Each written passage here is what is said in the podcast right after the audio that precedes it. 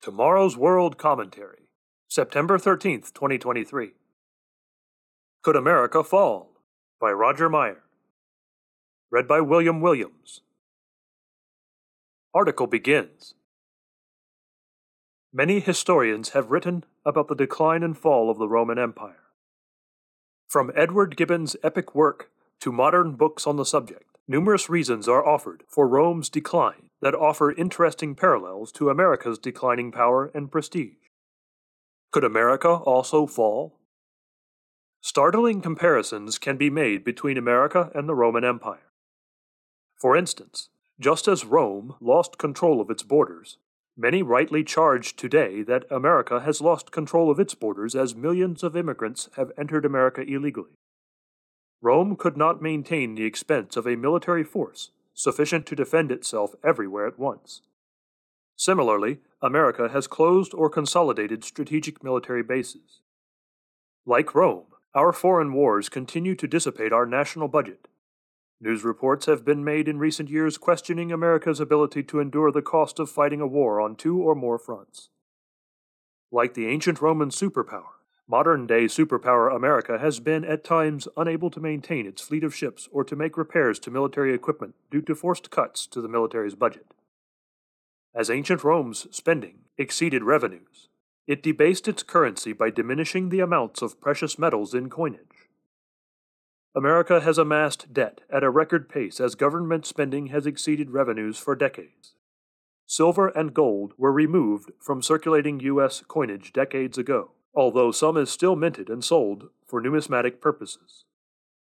And just as ancient Rome experienced inflation, so has America. Those who managed imperial Rome became more and more corrupt over time. Wealth was increasingly amassed by the few who ruled. The working class also soured as it was forced to support the government, as well as those on the dole, Too few producers supporting too many idle bodies. Comparisons can readily be made to our modern welfare state and the marked increase in the number of Americans receiving food, cash, and medical assistance, paid for by those who work and pay their taxes. Many are familiar with the term bread and circuses, unquote, coined by Juvenal the satirist. See the web page originalrepublican.com, Bread and Circuses and the Roman Empire.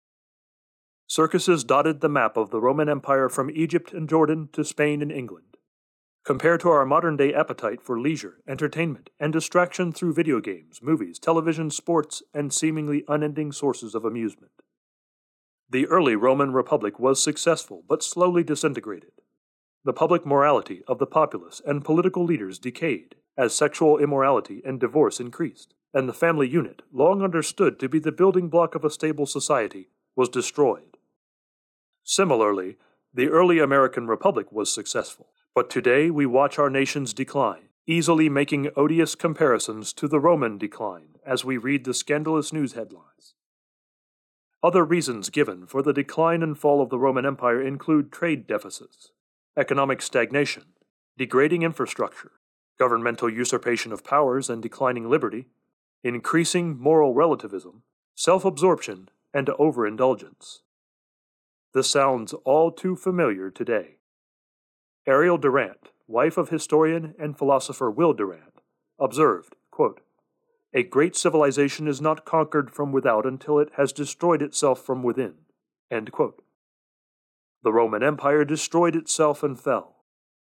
Will America, on the path to destruction, also fall? For more insights on this important subject, watch the telecast The Fall of Rome Lessons for Us. Read Repeating Rome's Mistakes and order your free copy of the study guide The United States and Great Britain in Prophecy today. End of article. Originally published August 20th, 2013.